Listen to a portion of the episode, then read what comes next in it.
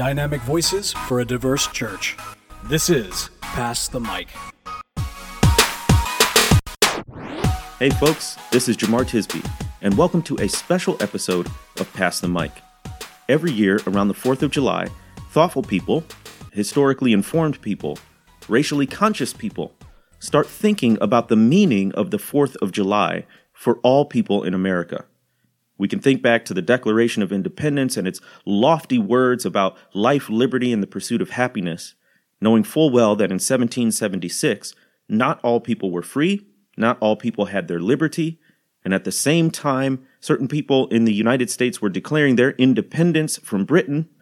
There were people, people of African descent, held in chains. Women had hardly any of their civil or human rights. Native Americans constantly being pushed off of their land and massacred. In so many ways, this was not a land of opportunity for everyone. And few people have encapsulated that tension and that contradiction better than Frederick Douglass, a formerly enslaved black man who emancipated himself. He went on to become an abolitionist and a statesman and an outspoken leader in the black freedom struggle, and indeed the American struggle for justice. In 1852, he gave an address called What to the Slave is the Fourth of July. Now, many of you have probably heard of this speech by now, maybe have listened to or read an excerpt, but if you're like me and many other people, you maybe don't have time to sit and read the entire thing all the way through, or even to watch some of the many dramatizations on video. And so, what we thought is that we'd use this opportunity to share an episode of Pass the Mic where I actually read to you the entirety of Douglass's address.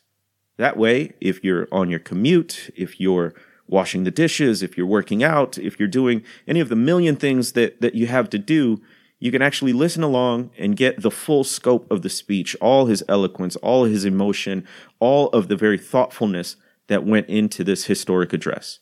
So we hope you enjoy this special episode of Pass the Mic and this narration, What to the Slave is the Fourth of July, written by Frederick Douglass.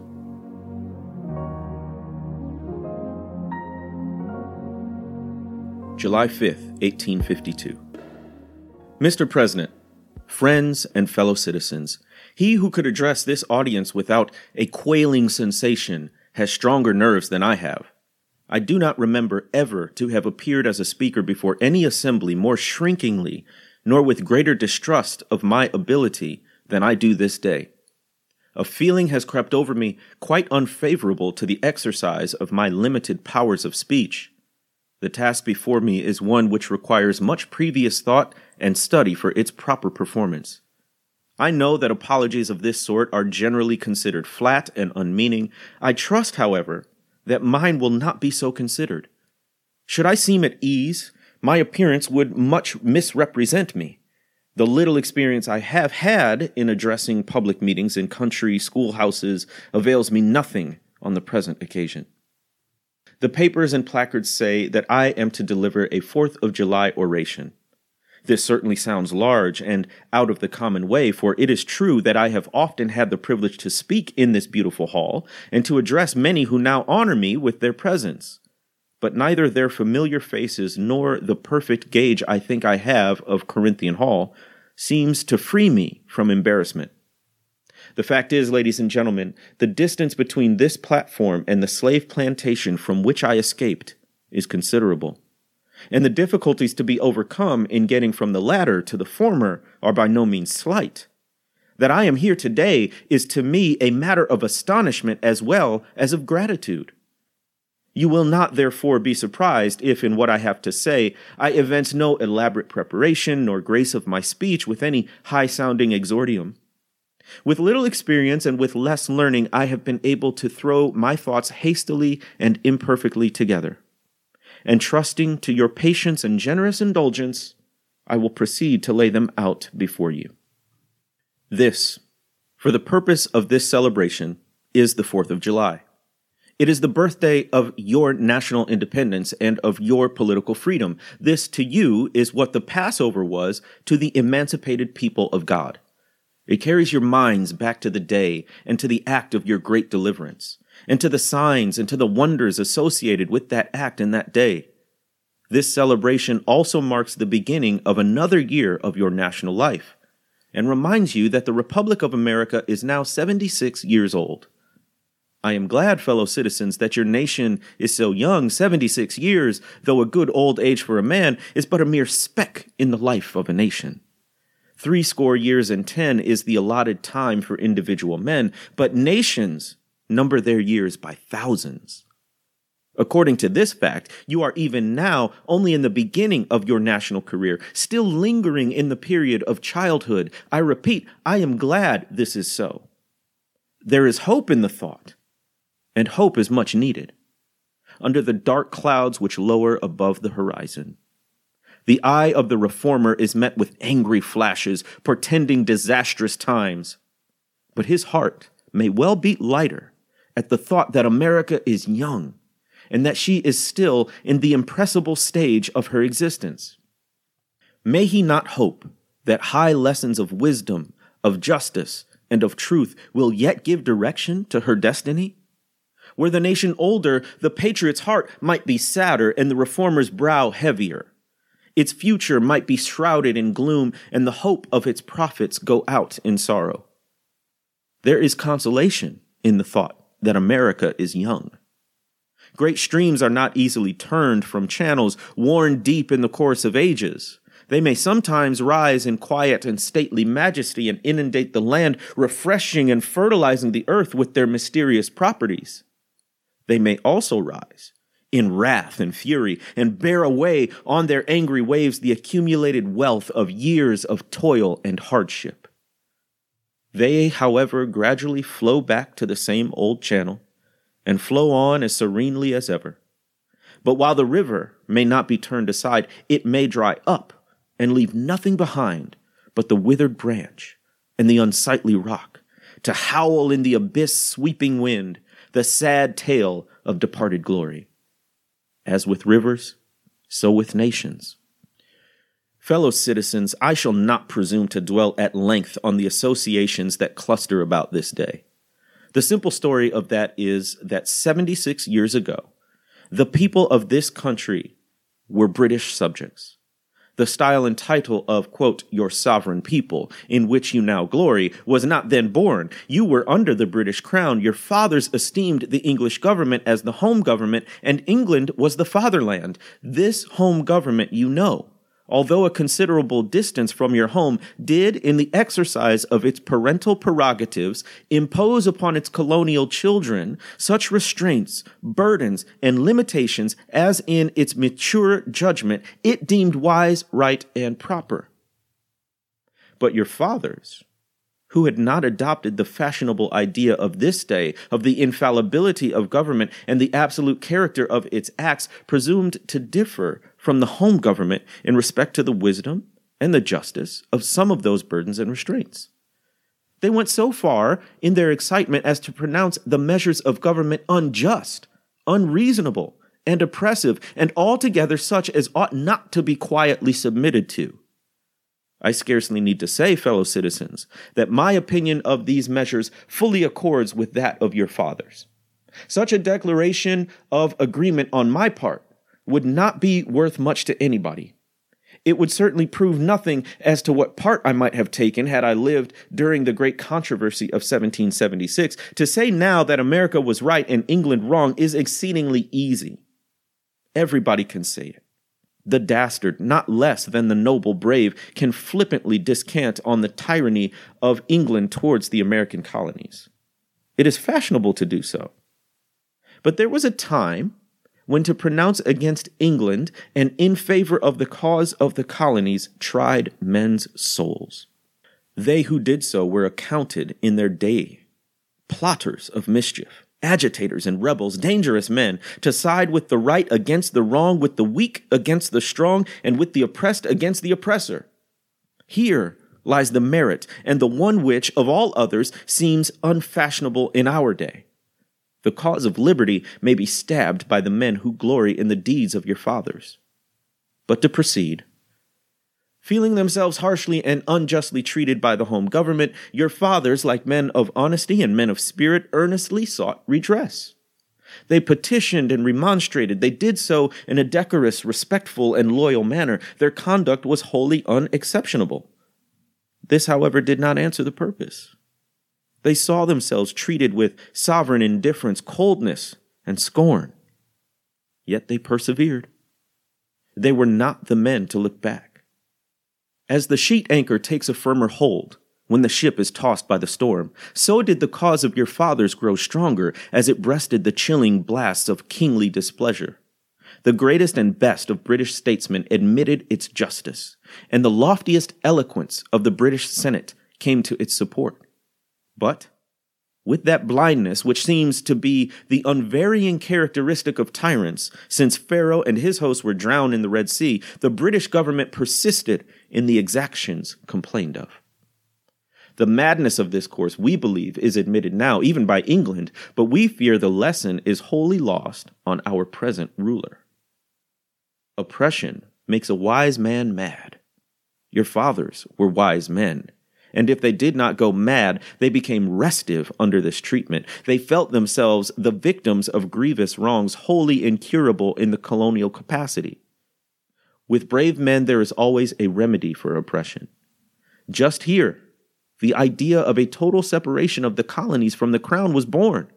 It was a startling idea, much more so than we at this distance of time regard it. The timid and the prudent, as has been intimated, of that day were of course shocked and alarmed by it.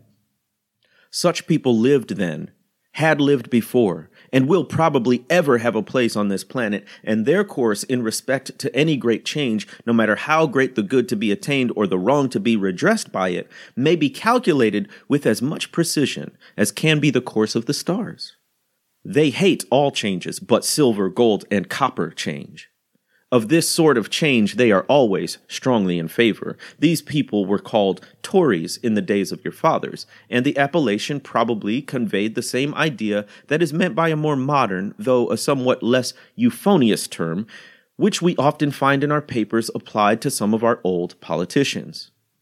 Their opposition to the then dangerous thought was earnest and powerful, but amid all their terror, and affrighted vociferations against it, the alarming and revolutionary idea moved on, and the country with it. On the second day of July 1776, the old Continental Congress, to the dismay of the lovers of ease and the worshippers of property, clothed that dreadful idea with all the authority of national sanction. They did so in the form of a resolution. And as we seldom hit upon resolutions drawn up in our day whose transparently is at all equal to this, it may refresh your minds and help my story if I read it.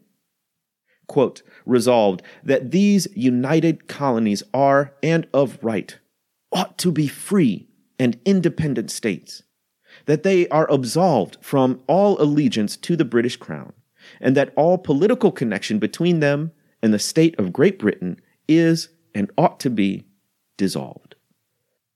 Citizens, your fathers made good that resolution. They succeeded, and today you reap the fruits of their success. The freedom gained is yours, and you, therefore, may properly celebrate this anniversary. The 4th of July is the first great fact in your nation's history, the very ring bolt in the chain of your yet undeveloped destiny. Pride and patriotism, not less than gratitude, prompt you to celebrate and to hold it in perpetual remembrance. I have said that the Declaration of Independence is the ringbolt to the chain of your nation's destiny, so indeed I regard it. The principles contained in that instrument are saving principles. Stand by those principles. Be true to them on all occasions, in all places, against all foes, and at whatever cost. From the round top of your ship of state, Dark and threatening clouds may be seen. Heavy billows like mountains in the distance disclose to the leeward huge forms of flinty rocks. That bolt drawn, that chain broken, and all is lost. Cling to this day, cling to it and to its principles with the grasp of a storm tossed mariner to a spar at midnight. The coming into being of a nation in any circumstances is an interesting event. But Besides general considerations, there were peculiar circumstances which make the advent of this republic an event of special attractiveness. The whole scene, as I look back to it, was simple, dignified, and sublime.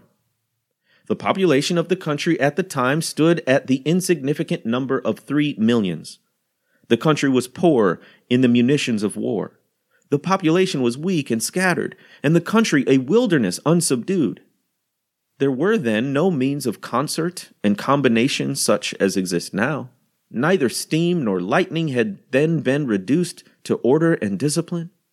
From the Potomac to the Delaware was a journey of many days. Under these and innumerable other disadvantages, your fathers declared for liberty and independence and triumphed. Fellow citizens, I am not wanting in respect for the fathers of this republic.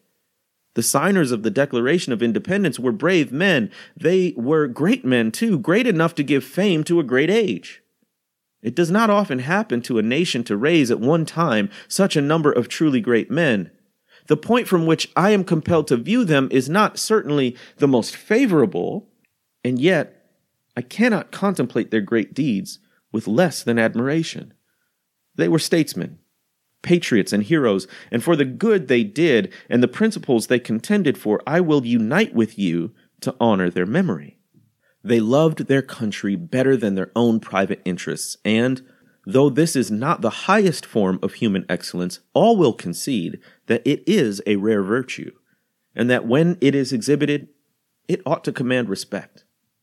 He who will, intelligently, lay down his life for his country is a man whom it is not in human nature to despise. Your fathers staked their lives, their fortunes, and their sacred honor on the cause of their country. In their admiration of liberty, they lost sight of all other interests. They were peacemen, but they preferred revolution to peaceful submission to bondage. They were quiet men, but they did not shrink from agitating against oppression. They showed forbearance, but that they knew its limits. They believed in order, but not in the order of tyranny. With them, nothing was settled that was not right. With them, justice, liberty, and humanity were final, not slavery and oppression. You may well cherish the memory of such men. They were great in their day and generation. Their solid manhood stands out the more as we contrast it with these degenerate times. How circumspect exact and proportionate were all their movements. How unlike the politicians of an hour. Their statesmanship looked beyond the passing moment and stretched away in strength into the distant future. They seized upon eternal principles and set a glorious example in their defense. Mark them! Fully appreciating the hardship to be encountered, firmly believing in the right of their cause, honorably inviting the scrutiny of an onlooking world, reverently appealing to heaven to attest their sincerity, soundly comprehending the solemn responsibility they were about to assume, wisely measuring the terrible odds against them, your fathers the fathers of this republic did most deliberately, under the inspiration of a glorious patriotism and with a sublime faith in the great principles of justice and freedom, lay deep the cornerstone of the national superstructure which has risen and still rises in grandeur around you. Of this fundamental work, this day is the anniversary. Our eyes are met with demonstrations of joyous enthusiasm. Banners and pennants wave exultingly on the breeze. The din of business, too, is hushed. Even Mammon seems to have quitted his grasp on this day. The ear piercing fife and the stirring drum unite their accents with the ascending peal of a thousand church bells. Prayers are made, hymns are sung, and sermons are preached in honor of this day, while the quick martial tramp of a great and multitudinous nation, echoed back by all the hills, valleys, and mountains of a vast continent, bespeak the occasion one of thrilling and universal interest, nation's jubilee. Friends and citizens, I need not further enter into the causes which led to this anniversary. Many of you understand them better than I do. You could instruct me in regard to them. There is a branch of knowledge in which you feel perhaps a much deeper interest than your speaker. The causes which led to the separation of the colonies from the British crown have never lacked for a tongue. They have all been taught in your common schools, narrated at your firesides, unfolded from your pulpits, and thundered from your legislative halls, and are as familiar to you as household words. They form the staple of your national poetry and eloquence. I remember also that as a people, Americans are remarkably familiar with all the facts which make in their own favor. This is esteemed by some as a national trait, perhaps a national weakness. It is a fact that whatever makes for the wealth or for the reputation of Americans, and can be had cheap, will be found by Americans. I shall not be charged with slandering Americans if I say I think the American side of any question may be safely left in American hands. I leave, therefore, the great deeds of your fathers to other gentlemen whose claim to have been regularly descended will be less likely to be disputed than mine, the present. My business, if I have any here today, is with the present. The accepted time with God and His cause is the ever living now. Trust no future, however pleasant. Let the dead past bury its dead. Act, act in the living present, heart within and God overhead. We have to do with the past only as we can make it useful to the present and to the future. To all inspiring motives, to noble deeds which can be gained from the past, we are welcome. But now is the time, the important time. Your fathers have lived, died, and have done their work, and have done much of it well. You live and must die, and you must do your work. You have no right to enjoy a child's share in the labor of your fathers, unless your children are blessed by your labors. You have no right to wear out and waste the hard earned fame of your fathers to cover your indolence. Sydney Smith tells us that men seldom eulogize the wisdom and virtues of their fathers, but to excuse some folly or wickedness of their own. This truth is not a doubtful one. There are illustrations of it near and remote, ancient and modern. It was fashionable hundreds of years ago for the children of Jacob to boast, We have Abraham to our father, when they had long lost Abraham's faith and spirit. That people contented themselves under the shadow of Abraham's great name, while they repudiated the deeds which made his name great. Need I remind you that a similar thing is being done all over this country today? Need I tell you that the Jews are not the only people who built the tombs of the prophets and garnished the sepulchres of the righteous? Washington could not die till he had broken the chains of his slaves, yet his monument is built up by the price of human blood. And the traitors in the bodies and souls of men shout, We have Washington to our father. Alas, that it should be so, yet so it is. The evil that men do, lives after them. The good is oft interred with their bones. What have I, or those I represent, to do with your national independence?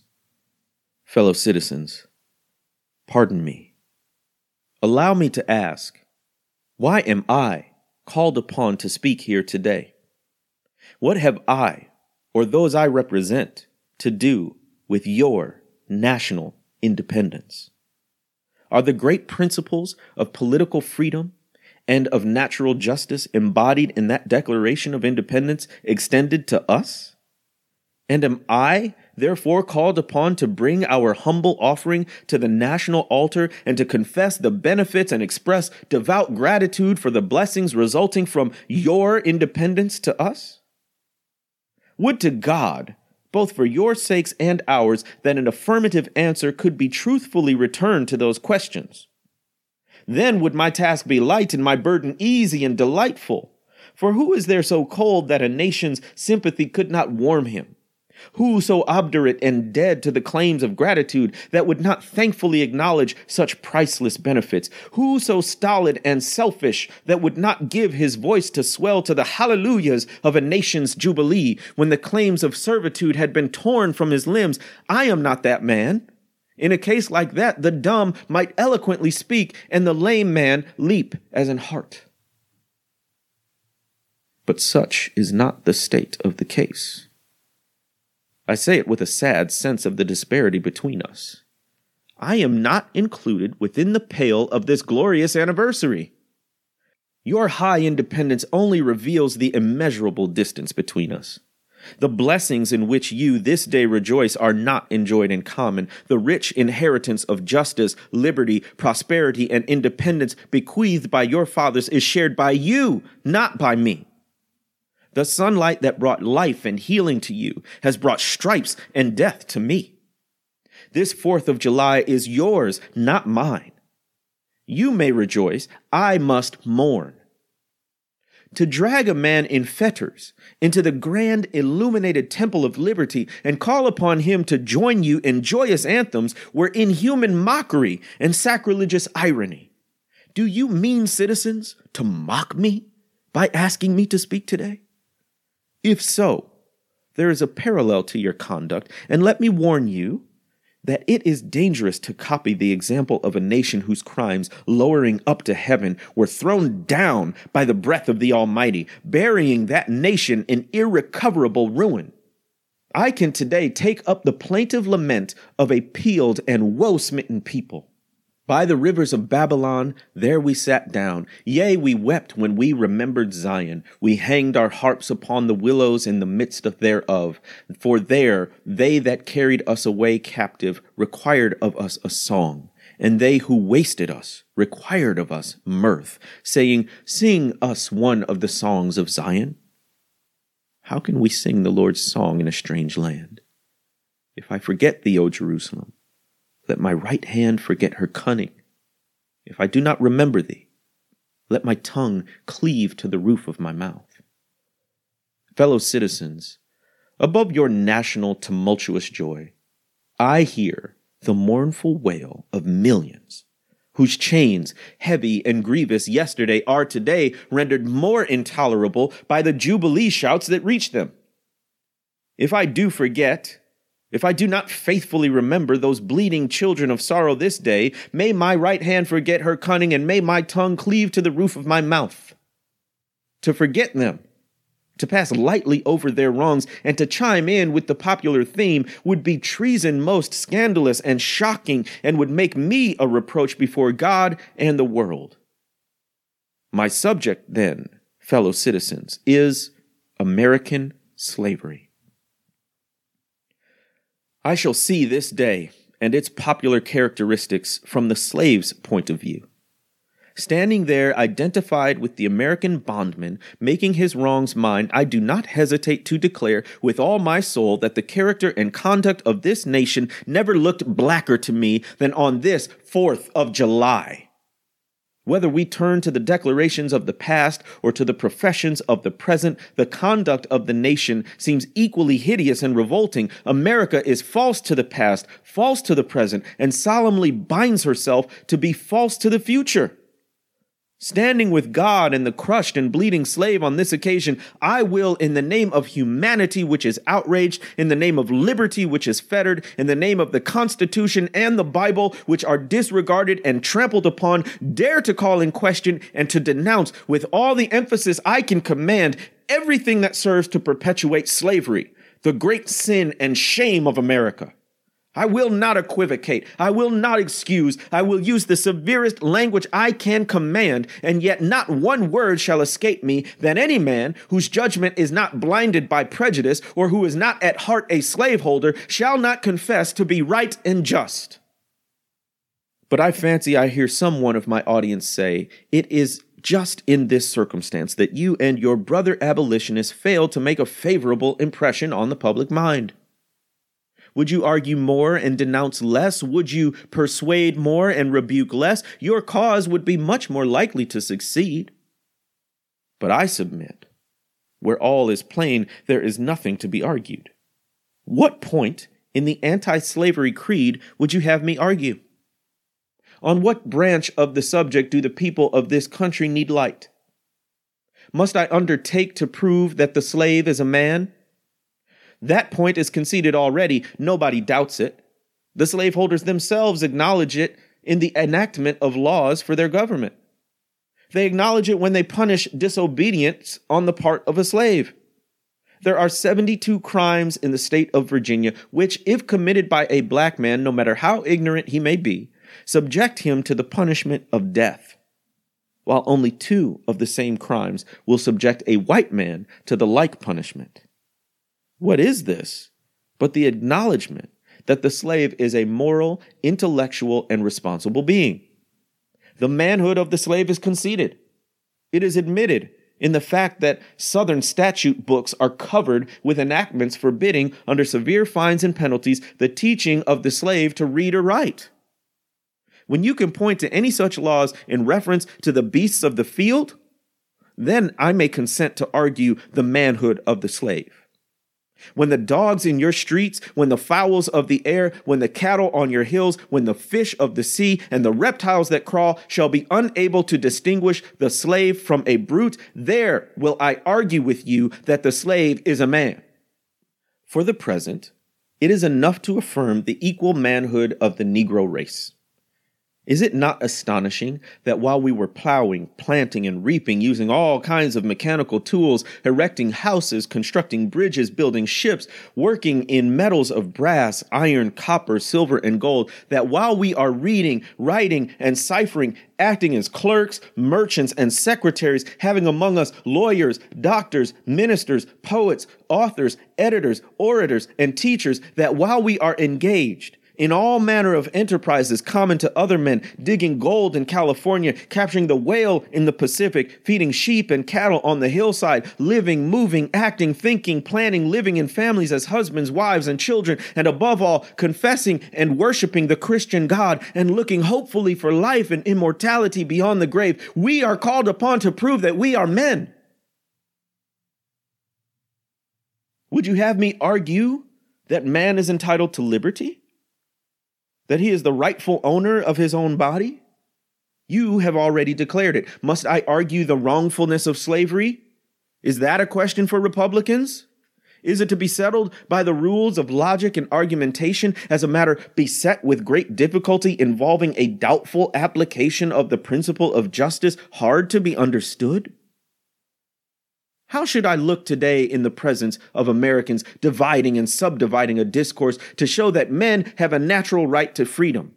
Speaking of it relatively and positively, negatively and affirmatively. To do so would be to make myself ridiculous and to offer an insult to your understanding. There is not a man beneath the canopy of heaven that does not know that slavery is wrong for him. What? Am I to argue that it is wrong to make men brutes? To rob them of their liberty, to work them without wages, to keep them ignorant of their relations to their fellow men, to beat them with sticks, to flay their flesh with the lash, to load their limbs with irons, to hunt them with dogs, to sell them at auction, to sunder their families, to knock out their teeth, to burn their flesh, to starve them into obedience and submission to their masters? Must I argue that a system thus marked with blood and stained with pollution is wrong? No, I will not. I have better employments for my time and strength than such arguments would imply. What then remains to be argued? Is it that slavery is not divine? That God did not establish it, that our doctors of divinity are mistaken, there is blasphemy in the thought. That which is inhuman cannot be divine. Who can reason on such a proposition? They that can may, I cannot. The time for such argument is past. At a time like this, scorching irony, not convicting argument, is needed. Oh, had I the ability and could I reach the nation's ear, I would today pour out a fiery stream of biting ridicule, blasting reproach, withering sarcasm, and stern rebuke. For it is not light that is needed, but fire. It is not the gentle shower, but thunder. We need the storm, the whirlwind, and the earthquake. The feeling of the nation must be quickened. The conscience of the nation must be roused. The propriety of the nation must be startled. The hypocrisy of the nation must be exposed. And its crimes against God and man must be proclaimed and denounced. What to the American slave is your 4th of July? I answer, a day that reveals to him more than all other days in the year, the gross injustice and cruelty to which he is the constant victim. To him, your celebration is a sham. Your boasted liberty, an unholy license. Your national greatness, swelling vanity. Your sounds of rejoicing are empty and heartless. Your denunciation of tyrants, brass fronted impudence. Your shouts of liberty and equality, hollow mockery your prayers and hymns, your sermons and thanksgiving, with all your religious parade and solemnity, are to him mere bombast, fraud, deception, impiety, and hypocrisy, a thin veil to cover up crimes which would disgrace a nation of savages. There is not a nation on the earth guilty of practices more shocking and bloody than are the people of these United States at this very hour. Go where you may, search where you will, roam through all the monarchies and despotisms of the old world, travel through South America, search out every abuse, and when you have found the last, lay your facts by the side of the everyday practices of this nation, and you will say with me that for revolting barbarity and shameless hypocrisy, America reigns without a rival. Take the American slave trade which we are told by the papers is especially prosperous just now. Ex Senator Benton tells us that the price of men was never higher than now. He mentions the fact to show that slavery is in no danger. This trade is one of the peculiarities of American institutions. It is carried on in all the large towns and cities in one half of this Confederacy, and millions are pocketed every year by dealers in this horrid traffic. In several states, this trade is a chief source of wealth. It is called, in contradistinction to the foreign slave trade, the internal slave trade. It is probably called so too in order to divert from it the horror with which the foreign slave trade is contemplated. That trade has long since been denounced by this government as piracy. It has been denounced with burning words from the high places of this nation as an execrable traffic to arrest it, to put an end to it, this nation keeps a squadron at an immense cost on the coast of Africa. Everywhere in this country, it is safe to speak of this foreign slave trade as a most inhuman traffic opposed alike to the laws of God and of man. The duty to extirpate and destroy it is admitted even by our doctors of divinity. In order to put an end to it, some of these last have consented that their colored brethren, nominally free, should leave this country and establish themselves on the western coast of Africa. It is, however, a notable fact that while so much execration is poured out by Americans upon those engaged in the foreign slave trade, the men engaged in the slave trade between the states pass without condemnation, and their business is deemed honorable. Behold the practical operation of this internal slave trade, the American slave trade, sustained by American politics and American religion. Here you will see men and women reared like swine for the market. You know what is a swine drover? I will show you a man drover. They inhabit all our southern states. They perambulate the country and crowd the highways of the nation with droves of human stock, you will see one of these human flesh jobbers armed with pistol, whip, and bowie knife, driving a company of a hundred men, women, and children from the Potomac to the slave market at New Orleans. These wretched people are to be sold singly or in lots to suit purchasers. They are food for the cotton field and the deadly sugar mill. Mark the sad procession as it moves wearily along and the inhuman wretch who drives them. Hear his savage yells and his blood chilling oaths as he hurries on his affrighted captives. There, see the old man, with locks thinned and gray. Cast one glance, if you please, upon that young mother, whose shoulders are bare to the scorching sun, her briny tears falling on the brow of the babe in her arms. See too that girl of thirteen weeping, yes, weeping as she thinks of the mother from whom she has been torn. The drove moves tardily. Heat and sorrow have nearly consumed their strength. Suddenly you, you hear a quick snap, like the discharge of a rifle. The fetters clank, and the chain rattles simultaneously. Your ears are saluted with a scream that seems to have torn its way to the center of your soul. The crack you heard was the sound of the slave whip. The scream you heard was from the woman you saw with the babe. Her speed had faltered under the weight of her child and her chains. That gash on her shoulder tells her to move on. Follow the drove to New Orleans. Attend the auction. See men examined like horses. See the forms of women rudely and brutally exposed to the shocking gaze of American slave buyers. See this drove sold and separated forever, and never forget the deep, sad sobs that arose from that scattered multitude. Tell me, citizens, where, under the sun, you can witness a spectacle more fiendish and shocking. Yet this is but a glance at the American slave trade as it exists at this moment in the ruling part of the United States. I was born amid such sights and scenes. To me, the American slave trade is a terrible reality. When a child, my soul was often pierced with a sense of its horrors. I lived on Philpot Street, Fells Point, Baltimore and have watched from the wharves the slave ships in the basin, anchored from the shore with their cargoes of human flesh, waiting for favorable winds to waft them down to the Chesapeake.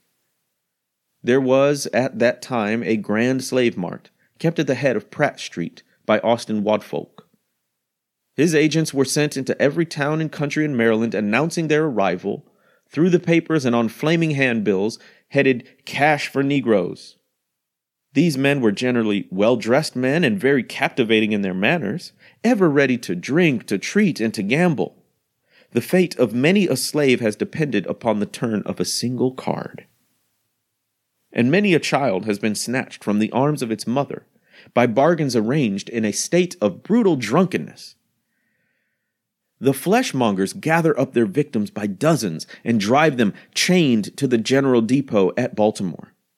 When a sufficient number have been collected here, a ship is chartered for the purpose of conveying the forlorn crew to Mobile or to New Orleans. From the slave prison to the ship, they are usually driven in the darkness of night, for since the anti slavery agitation, a certain caution is observed.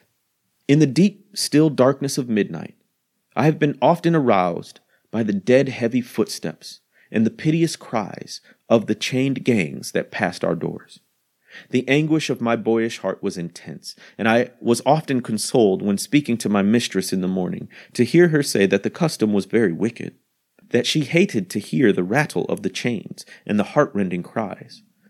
I was glad to find one who sympathized with me in my horror. Fellow citizens, this murderous traffic is today in active operation in this boasted republic. In the solitude of my spirit, I see clouds of dust raised on the highways of the South.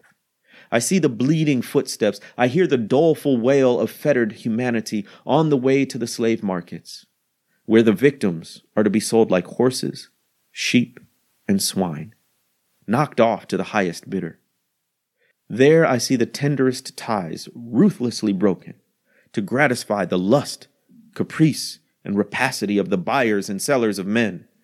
My soul sickens at the sight. Is this the land your fathers loved, the freedom which they toiled to win? Is this the earth whereon they moved? Are these the graves they slumber in? But still a more inhuman, disgraceful, and scandalous state of things remains to be presented. By an act of the American Congress not yet two years old, slavery has been nationalized in its most horrible and revolting form. By that act, Mason and Dixon's line has been obliterated. New York has become as Virginia, and the power to hold, hunt, and sell men, women, and children as slaves remains no longer a mere state institution, but is now an institution of the whole United States. The power is coextensive with the Star Spangled Banner and American Christianity. Where these go, may also go the merciless slave hunter. Where these are, man is not sacred.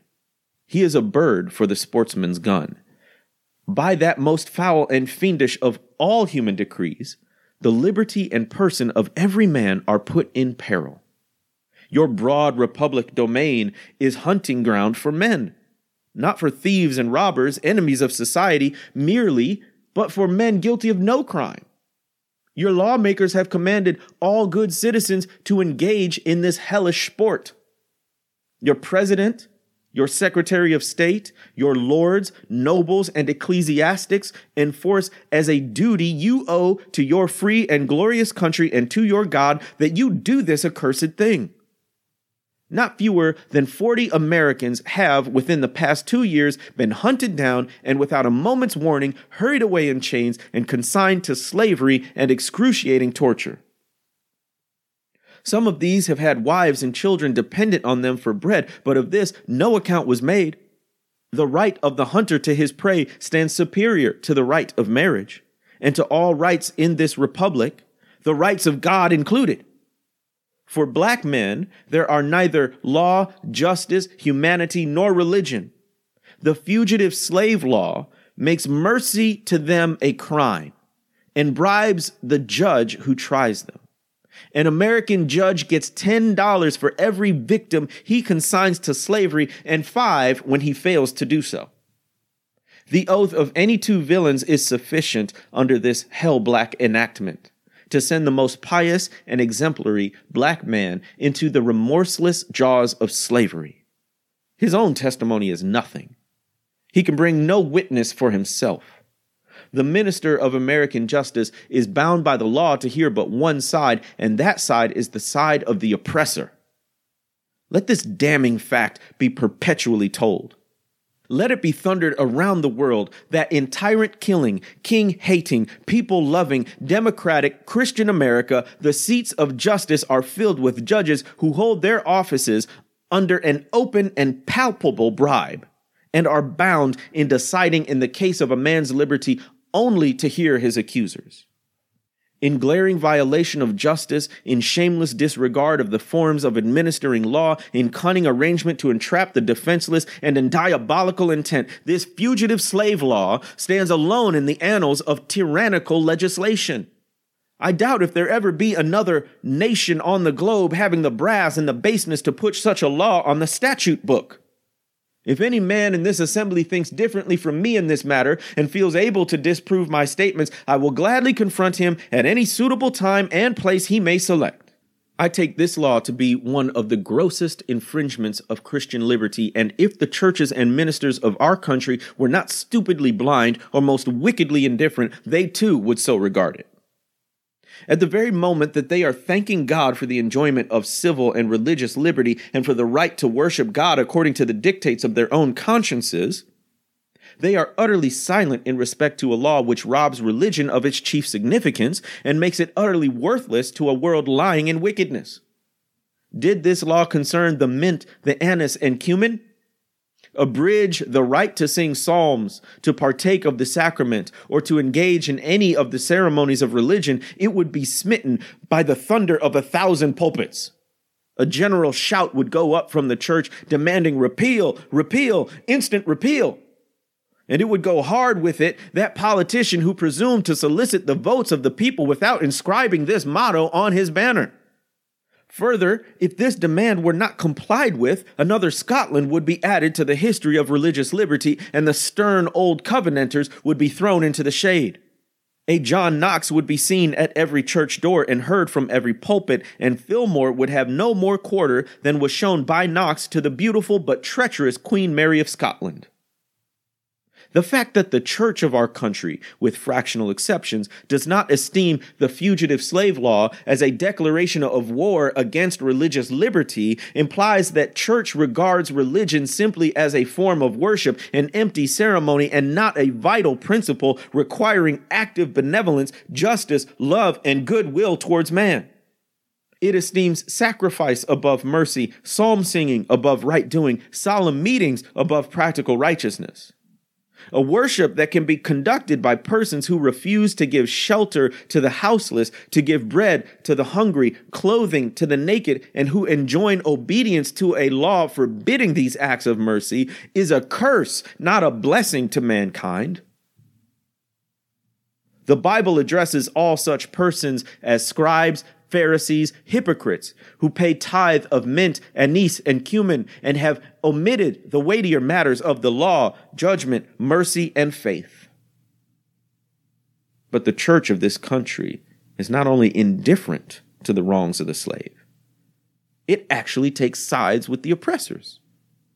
It has made itself the bulwark of American slavery and the shield of American slave hunters. Many of its most eloquent divines, who stand as the very lights of the church, have shamelessly given the sanction of religion and the Bible to the whole slave system. They have taught that man may properly be a slave, that the relation of master and slave is ordained of God that to send back an escaped bondman to his master is clearly the duty of all the followers of the Lord Jesus Christ. And this horrible blasphemy is palmed off upon the world for Christianity. For my part, I would say, welcome infidelity, welcome atheism, welcome anything in preference to the gospel as preached by those divines. They convert the very name of religion into an engine of tyranny and barbarous cruelty and serve to confirm more infidels in this age than all the infidel writings of Thomas Paine, Voltaire, and Bolingbroke put together have done. These ministers make religion a cold and flinty hearted thing, having neither principles of right action nor bowels of compassion. They strip the love of God of its beauty and leave the throng of religion a huge, horrible, repulsive form. It is a religion for oppressors, tyrants, man stealers, and thugs. It is not that pure and undefiled religion which is from above, and which is first pure, then peaceable, easy to be entreated, full of mercy and good fruits, without partiality and without hypocrisy but a religion which favors the rich against the poor, which exalts the proud above the humble, which divides mankind into two classes, tyrants and slaves, which says to the man in chains, Stay there, and to the oppressor, Oppress on. It is a religion which may be professed and enjoyed by all the robbers and enslavers of mankind. It makes God a respecter of persons, denies his fatherhood of the race, and tramples in the dust the great truth of the brotherhood of man. All this we affirm to be true of the popular church and the popular worship of our land and nation, a religion, a church, and a worship which, on the authority of inspired wisdom, we pronounce to be an abomination in the sight of God. In the language of Isaiah, the American church might be well addressed Bring no more vain oblations.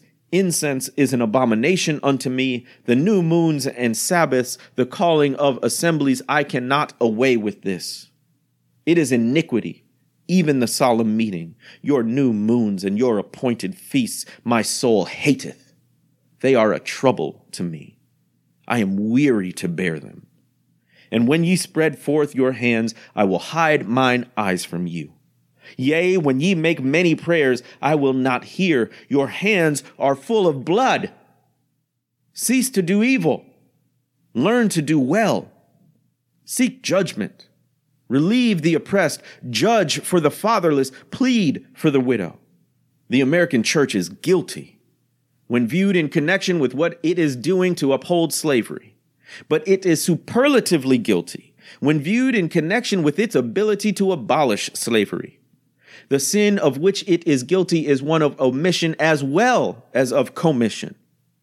Albert Barnes but uttered what the common sense of every man at all observant of the actual state of the case will receive as truth when he declared, There is no power out of the church that could sustain slavery an hour if it were not sustained in it. Let the religious press the pulpit, the Sunday school, the conference meeting, the great ecclesiastical, missionary, Bible, and tract associations of the land array their immense powers against slavery and slaveholding. And the whole system of crime and blood would be scattered to the winds. And that they do not do this involves them in the most awful responsibility of which the mind can conceive. In prosecuting the anti slavery enterprise, we have been asked to spare the church, to spare the ministry. But how, we ask, could such a thing be done?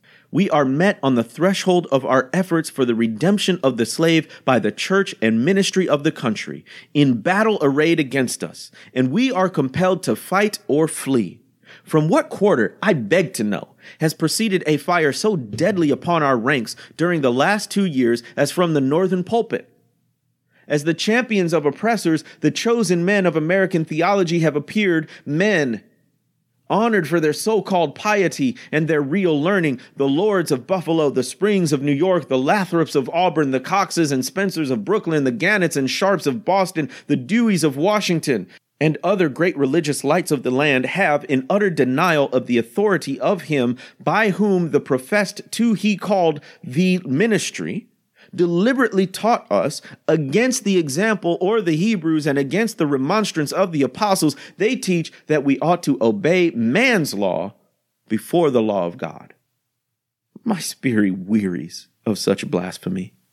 And how such men can be supported as the standing types and representatives of Jesus Christ is a mystery which I leave others to penetrate. In speaking of the American church, however, let it be distinctly understood that I mean the great mass of the religious organizations of our land. There are exceptions, and I thank God that there are. Noble men may be found scattered all over these northern states, of whom Henry Ward Beecher of Brooklyn, Samuel J. May of Syracuse, and my esteemed friend on the platform are shining examples. And let me say further that upon these men lies the duty to inspire our ranks with high religious faith and zeal, and to cheer us on in the great mission of the slave's redemption from his chains. One is struck with the difference between the attitude of the American church toward the anti slavery movement and that occupied by the churches in England towards a similar movement in that country. There, the church, true to its mission of ameliorating elevating and improving the condition of mankind, came forward promptly, bound up the wounds of the West Indian slave, and restored him to his liberty. There, the question of emancipation was a highly religious question. It was demanded in the name of humanity and according to the law of the living God. The Sharps, the Clarksons, the Wilberforces, the Buxtons, and Burchells, and the Knibbs were all alike famous for their piety and for their philanthropy. The anti slavery movement there was not an anti church movement, for the reason that the church took its full share in prosecuting that movement. And the anti slavery movement in this country will cease to be an anti church movement when the church of this country shall assume a favorable instead of a hostile position towards that movement. Americans, your Republican politics, not less than your Republican religion, are fragrantly inconsistent. You boast of your love of liberty, your superior civilization, and your pure Christianity, while the whole political power of the nation, as embodied in the two great political parties, is solemnly pledged to support and perpetuate the enslavement of three millions of your countrymen. You hurl anathemas at the crowned headed tyrants of Russia and Austria and pride yourselves on your democratic institutions, while you yourselves consent to be the mere tools and bodyguards of the tyrants of Virginia and Carolina. You invite to your shores fugitives of oppression from abroad, honor them with banquets, greet them with ovations, cheer them, toast them, salute them, protect them, and pour out your money to them like water. But the fugitives from your own land you advertise, hunt, arrest, shoot, and kill. You glory in your refinement and your universal education, yet you maintain a system as barbarous and dreadful as ever stained the character of a nation, a system begun in avarice, supported in pride, and perpetuated in cruelty. You shed tears over fallen Hungary and make the sad story of her wrongs the theme of your poets, statesmen, and orators till your gallant sons are ready to fly to arms to vindicate her cause against her oppressors. But in regard to the 10,000 wrongs of the American slave, you would enforce the strictest silence and would hail him as an enemy of the nation who dares to make those wrongs the subject of public discourse. You are all on fire at the mention of liberty for France or for Ireland, but are as cold as an iceberg at the thought of liberty for the enslaved of America. You discourse eloquently on the dignity of labor, yet you sustain a system which, in its very essence, casts a stigma upon labor. You can bare your bosom to the storm of British artillery to throw off a threepenny tax on tea, and yet wring the last hard earned farthing from the grasp of the black laborers of your country. You profess to believe that of one blood God made all nations of men to dwell on the face of all the earth, and hath commanded all men everywhere to love one another, yet you notoriously hate and glory in your hatred all men whose skins are not colored like your own.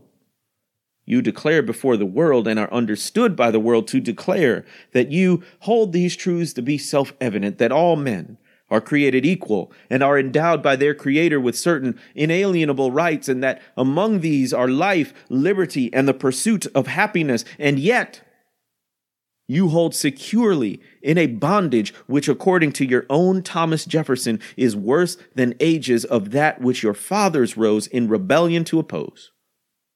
A seventh part of the inhabitants of your country. Fellow citizens, I will not enlarge further on your national inconsistencies.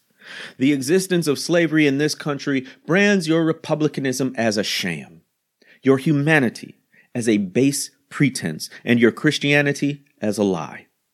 It destroys your moral power abroad. It corrupts your politicians at home.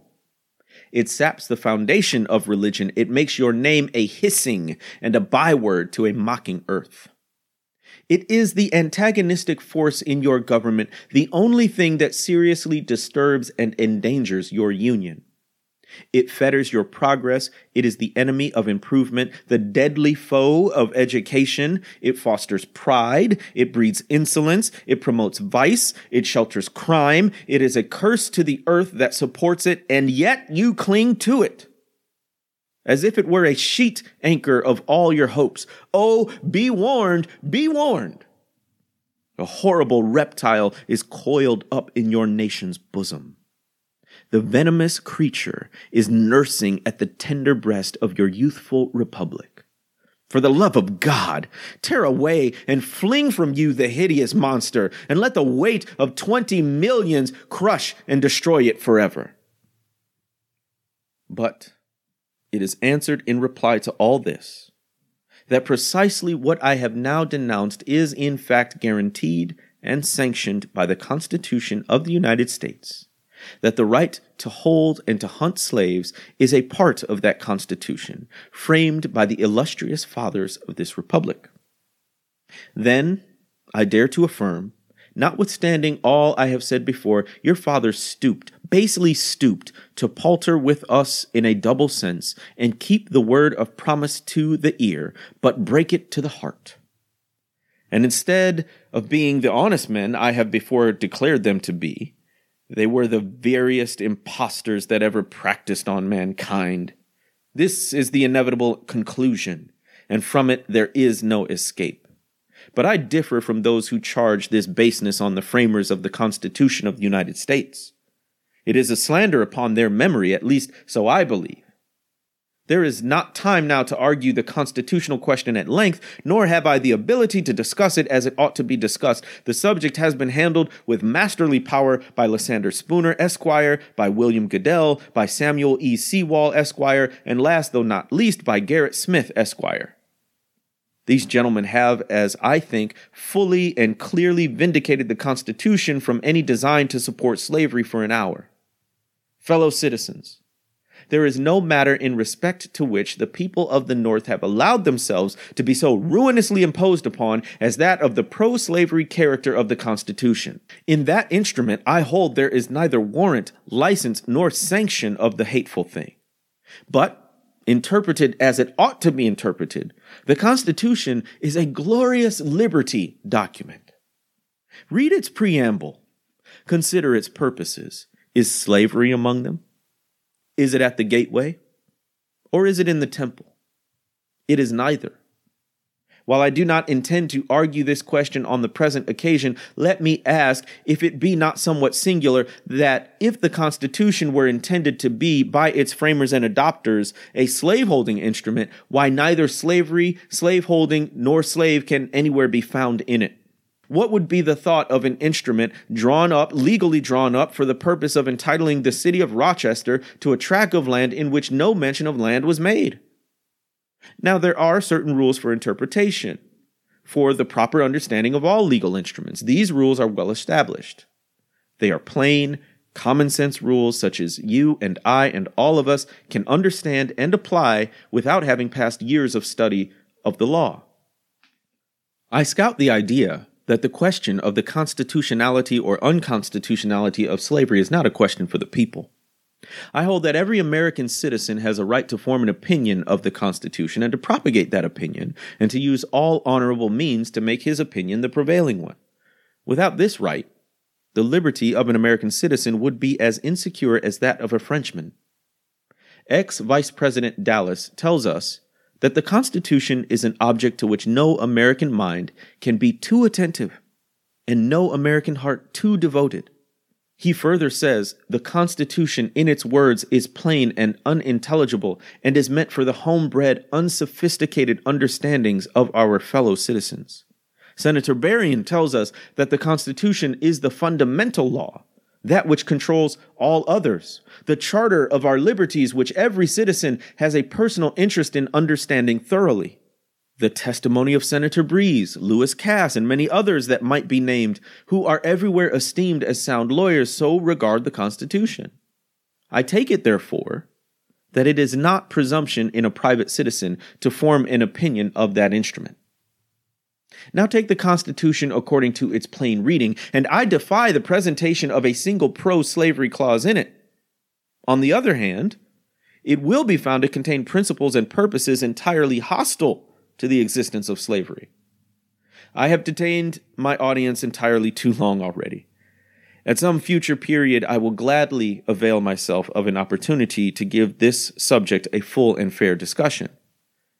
Allow me to say in conclusion Notwithstanding the dark picture I have this day presented of the state of the nation, I do not despair of this country.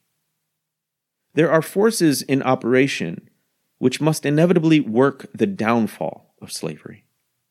The arm of the Lord is not shortened, and the doom of slavery is certain.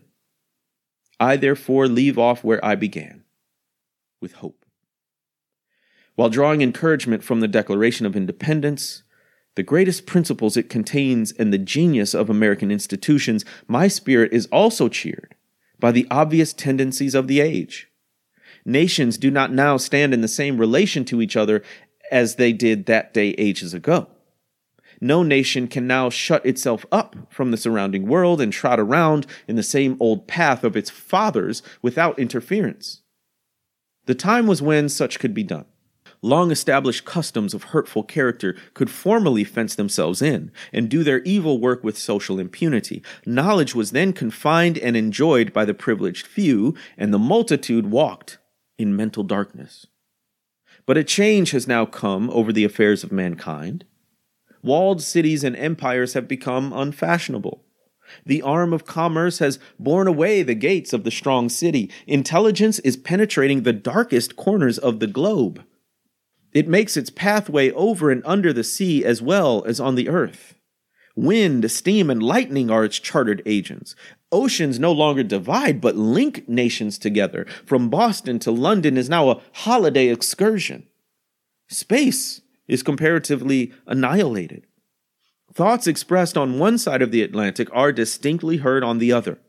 The far off and almost fabulous Pacific rolls in grandeur at our feet the celestial empire, the mystery of ages, is being solved. The fiat of the Almighty, let there be light, has not yet spent its force.